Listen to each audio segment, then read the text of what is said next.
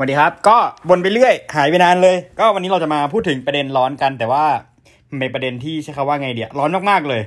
หลายคนก็มีทั้งเสียงสนับสนุนทั้งเสียงต่อต้านนะแต่ว่าเอาจริงๆแล้วเนี่ยเราก็จะมาพูดความจริงในอีกด้านหนึ่งให้ฟัง แต่คือเราอยากจะให้แบบทุกคนเนี่ยไปหาข้อมูลจริง ๆ นะ ย้ำว่าไปหาข้อมูลจริง ๆ แล้วก็มาช่วยกันตัดสินแล้วกันว่ามันควรหรือมันจะไม่ควร โดยวันนี้เราจะพูดถึงเรื่อง CPTPP CPTPP CPTPP เนี่ย มันย่อมาจาก Comprehensive and Progressive Trans-Pacific Partnership ก็คือเป็นความตกลง เขาบอกว่านะ เป็นความตกลงที่ครอบคลุมและก้าวหน้าสำหรับหุ้นส่วนทางเศรษฐกิจภาคพื้นแปซิฟิกประมาณนี้แหละ ซึ่ง CPTPP เนี่ย เวลาเข้าร่วมเนี่ย มันก็จะมีหลากหลายใช่ไหมว่าไงเดียหลากหลายมิติเนาะทั้งด้านการแพทย์ทั้งการเกษตรอะไรอย่างเงี้ย แต่ว่าวันนี้เราจะมาพูดถึง CPTPP กับด้านการเกษตรให้ฟังละกันอะ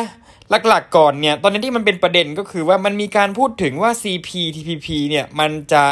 ไปลดทอนศักยภาพ ไปลดทอนความก้าวหน้าทางเกษตรกรรม มันก็มีหลายคนที่ออกมาบอกว่าเราจะไม่สามารถเก็บเมล็ดพันธุ์พืชในรุ่นลูกเอามาปลูกต่อได้ประมาณนี้ เราจะไม่สามารถใช้พันธุ์พื้นเมืองไปปลูกต่อได้ถ้าเกิดเขาเอาไปพัฒนาประมาณนี้แหละ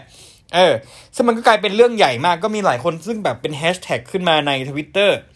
โอ้โหมีคนรู้สึกจะมีคนแบบ retweet เป็นแบบเป็นล้านเป็นแสนเลยนะ ประมาณนั้นอ่าชนวนเหตุหลักๆของเรื่องนี้ก็คือมาจากที่อ่าเรียกว่าไงรองนายกสมคิดจาตุศรีพิทักษ์เนี่ยก็คือเห็นชอบก็คือบอกว่าจะเอาไทยเนี่ยเข้า CPTPP อ่าทำไมเขาต้องอยากเอาเข้าคืออย่างนี้ในในในช่วงก่อนหน้านี้สมัยที่ยังเป็นรัฐบาลคสช.เนี่ยอ่าคุณสมคิดเนี่ยเขาเป็นอ่าเรียกว่าอ่าคนบริหารจัดการด้านเศรษฐกิจน่ะเป็น รองนะเป็นเป็นรัฐมนตรีด้านเศรษฐกิจอะไรอย่างเงี้ย ซึ่งเขาก็เคยสัญญากับนิวซีแลนด์สัญญากับญี่ปุ่นไว้ว่าเอออย่างนั้นอย่างนี้ว่าแบบเราจะเอาเข้านะอะไรอย่างเงี้ย แล้วพอมาถึงตอนนี้มันคือมันมันมาถึงแบบปลายทางนั่นคือจุดพีคแล้วว่า เราจะต้องเข้าหรือไม่เข้า แต่วันนี้เราจะไม่เราจะไม่ได้มาชวนคุยเรื่องยา เพราะว่าเราไม่ได้มีความเชี่ยวชาญเรื่องยา แต่เราจะมาชวนคุยเรื่องการการเมล็ดพันธุ์พืชใน CPTPP แหละว่าเอาจริง ๆ แล้วเนี่ยสิ่งที่เขาพูดมาเนี่ยอ่ามันมีปัญหายังไง เอาอย่างแรกก่อน ก็คือที่เป็นพอยต์หลักๆที่มีคนพูดออกมาเนี่ยที่ที่เรามองว่าอาจจะไม่ตรงกับความจริงนะอยากจะให้ทุกคนฟังว่าหน่อยก็คือว่าหนึ่งเมล็ดพันธุ์พื้นเมืองเนี่ย ไม่สามารถนำไปปลูกต่อได้เอง คือเอาจริงๆแล้ว CPTPP เนี่ยเขาในในในอนุสัญญาที่เกี่ยวกับ การเกี่ยวกับพันธุ์พืชนะนะมันจะมีอนุสัญญาที่เรียกว่ายูโปรู้สึกจะเป็นหนึ่งเก้าเก้าหนึ่งมั้งก็มีการระบุไว้ว่า เออเนี่ย ถ้าเกิดว่ามีนักพัฒนาพัฒนาพันธุ์พืชนี้ ไปแล้ว เราก็ไปซื้อเราก็ไปซื้อมาปลูก แล้วพอเราปลูกปุ๊บเนี่ยเราก็จะมีเมล็ดจากพันธุ์พืชที่เราเพิ่งซื้อมาใช่ปะแล้วเราก็จะเอามาปลูกต่ออย่างเงี้ยมันทำไม่ได้ ใช่ใช่ตรงเนี้ยมันทำไม่ได้ แต่ว่ามันจะมีความจริงอย่างหนึ่งที่เราต้องรู้ไว้อย่างแรกก็คือ ปกติแล้วเนี่ยในการปลูกพืชยกเว้นข้าวนะเรากำลังพูดถึงพืชเกษตรกรรมที่เราจะยกเว้นข้าวไว้อะ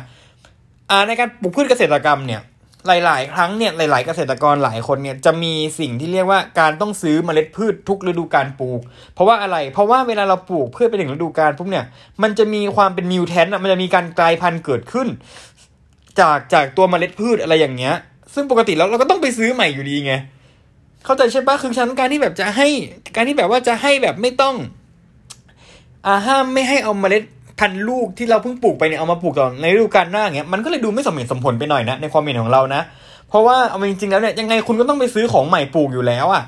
เออส่วนในเรื่องข้าวเนี่ย อ่าแล้วข้าวล่ะ เอาจริง ๆแล้วเรื่องข้าวมันเป็นประเด็นพอสมควรเลยคือ ปกติแล้วเนี่ยข้าวเวลาเราปลูกเราจะปลูกกันแบบในในในนาในพื้นที่ของเราอยู่แล้วใช่ปะข้าวเนี่ยถ้าถามว่ามันกลายพันธุ์มันก็กลายพันธุ์เนี่ยมันมีลักษณะกลายพันธุ์น้อย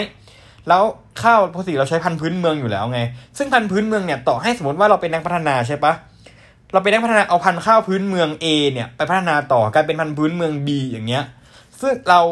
อ่าใช้คำว่าไงเดียเราก็จะได้สิทธิ์ในพันธุ์ข้าวที่เป็นพันธุ์ B นะไม่ใช่พันธุ์ A พันธุ์ A ก็ยังอยู่พันธุ์ A เหมือนเดิมนั่นแหละ เออ ซึ่งพันธุ์ A ก็ยังปลูกได้เอาไปทำอะไรต่อได้อย่างเงี้ย แต่ถ้าเกิดว่าพันธุ์ B มันดีกว่าพันธุ์ A อะเราจะยังเลือกปลูกพันธุ์ B เราจะเราจะยังเลือกปลูกพันธุ์ A อยู่เหรอ อันนี้อันนี้คือข้อต้แย้งของเราในในข้อแรกนะ ข้อที่สองมีคนบอกว่า CPTPP เนี่ยจะเพิ่มอ่าการผูกขาดด้านเมล็ดพันธุ์พืช จริงๆ เรามองว่าเรื่องเนี้ยมันเป็นเรื่องที่ดูไม่แฟร์กับกับกับคนที่สนับสนุน CPTPP เท่าไหร่เพราะว่า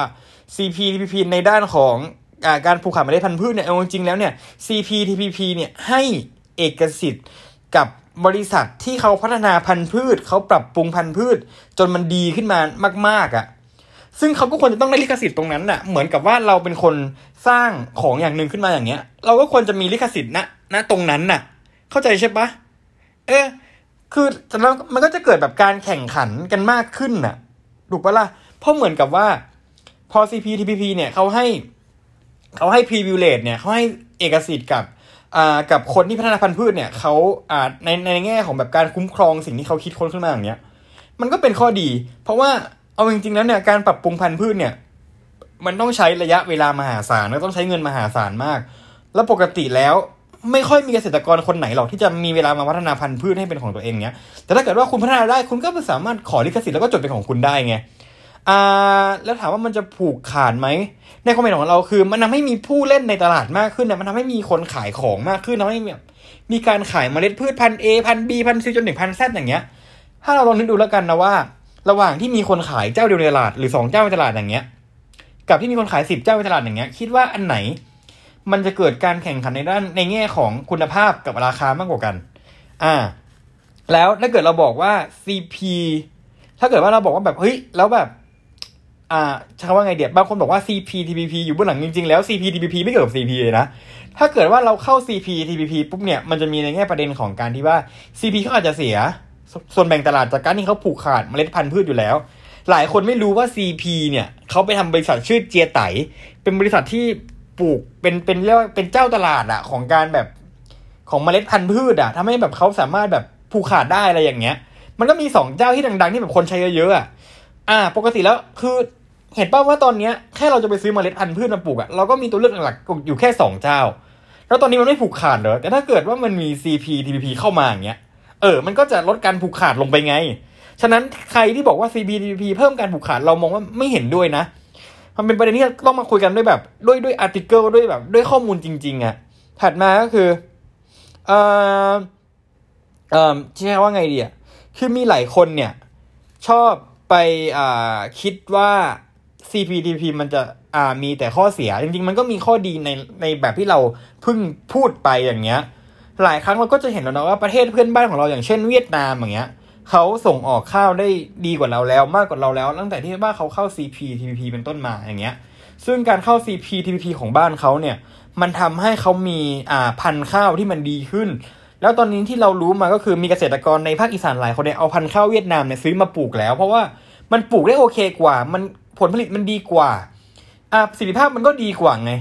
นั่นแหละ แล้วก็ทำให้มันทำให้แบบคนใช้พันธุ์พื้นเมืองค่อยๆลดลงอยู่แล้ว เพราะว่าพันธุ์พื้นเมืองบ้านเรามันไม่ได้มีการปรับปรุงพันธุ์มานานมาก ผิดกับพืชที่มีการปรับปรุงพันธุ์มาตลอดอย่างเงี้ย มันก็จะทำให้แบบเกิดประสิทธิภาพมากขึ้นน่ะ ประมาณนี้แหละที่เราจะบ่นให้ฟัง ก็ถ้าเกิดว่าใครที่มีความเห็นที่มันแตกต่างจากตรงเนี้ย สามารถบอกเราได้นะ เราก็จะพยายามที่จะเอ่อคุยกันขอให้ขอให้แบบคุยกันแบบปัญญาชนนะแบบไม่ต้องไปด่ากันอะไรอย่างเงี้ย ก็วันนี้บ่นไปเรื่อยโหหนักเลยเรื่องเนี้ยพอแค่นี้ครับสวัสดีครับ